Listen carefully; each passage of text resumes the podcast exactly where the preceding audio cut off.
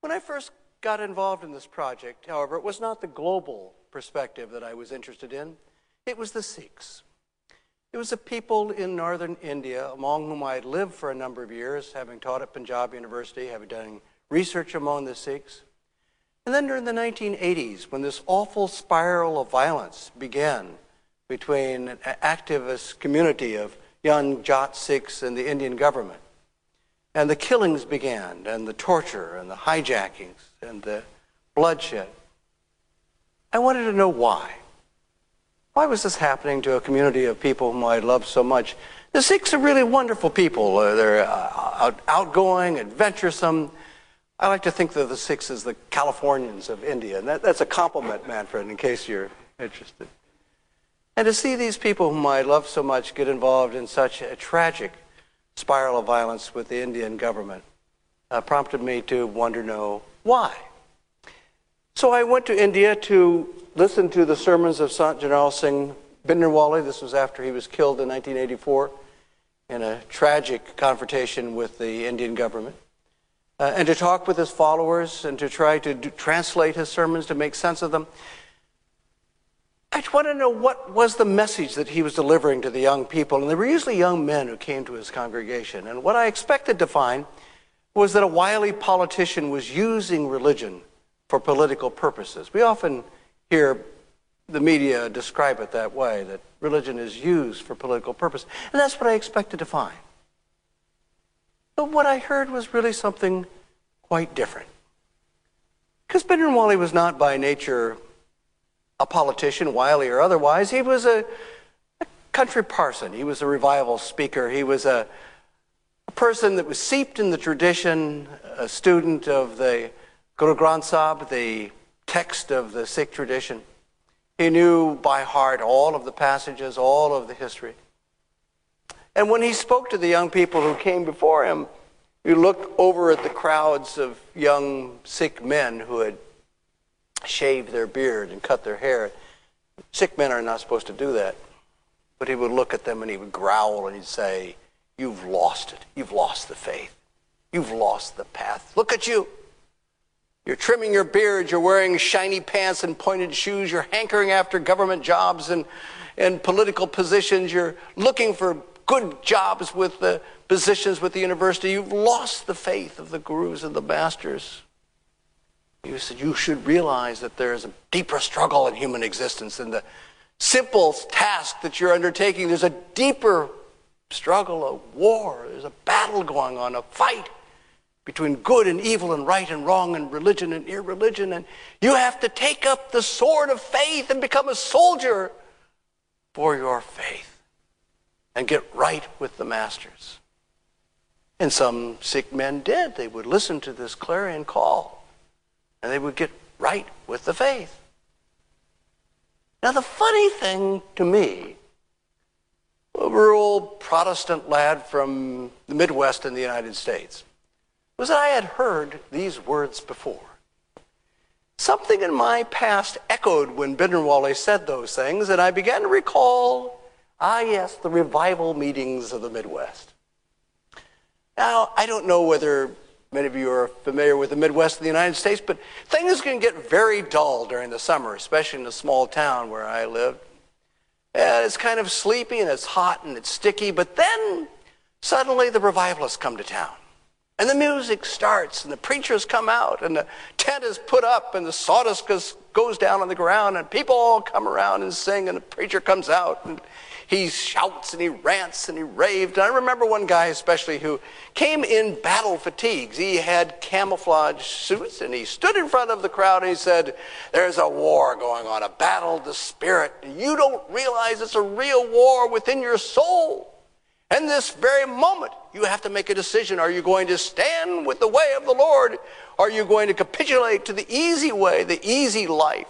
Are you going to stand up and be a soldier for Christ? Will you now, this night, take up the mantle, the armor, the battle cry, and come down the sawdust path right here to the altar and be saved? Well, who wouldn't do such a thing?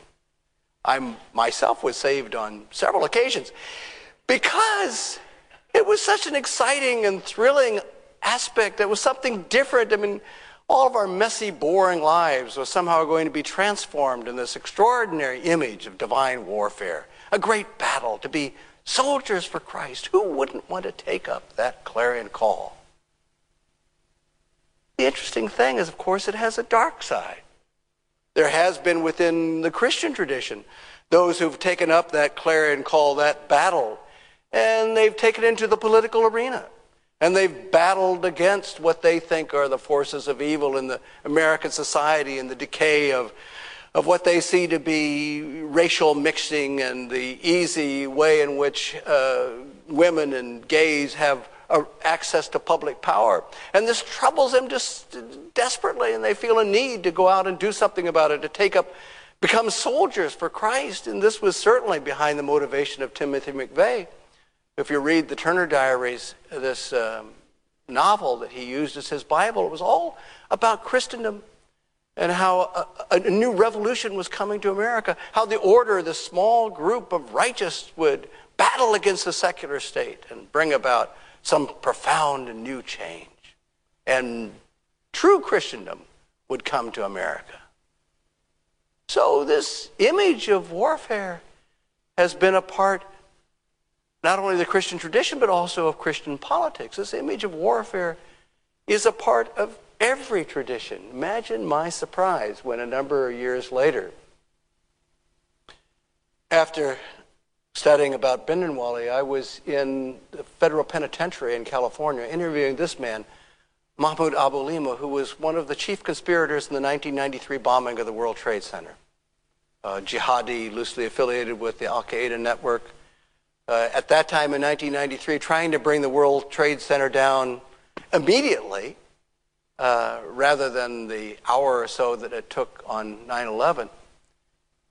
Bring it down immediately, and the first tower would have crashed into the second tower, the second tower into all of the buildings in the shadow of those two enormous edifices. Over 200,000 lives would have been lost if they had been successful in 1993.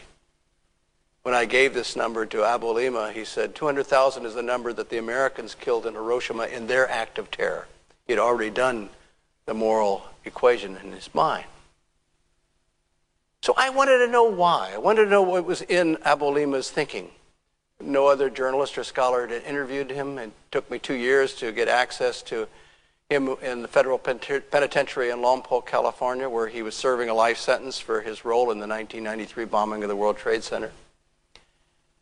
Said, Mr. Mark, he said, you just don't get it. You people are like sheep.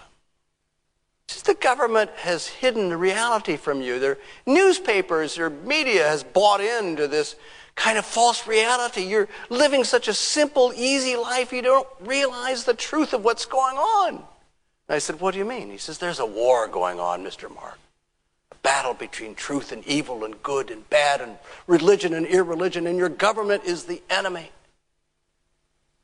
I said, Is that the reason why people bomb buildings? He didn't want to accept any, any responsibility for bombing the World Trade Center because he's still hoping to get out on, on appeal. But he would talk about Timothy McVeigh and the Oklahoma City Federal Building bombing. He said, Yes, Mr. Mark. They want to send you a message. They want you to know that the government is the enemy. And then he sat back and looked at me and he smiled and he said, And now you know. Now you know. So, what we see as acts of terror are, in the imagination of many of the people who perpetrate these acts, visible exemplifications of a hidden war, a war that we don't easily see, but which they desperately know to be real, to be true, a war between good and evil and right and wrong and religion and irreligion. I mean,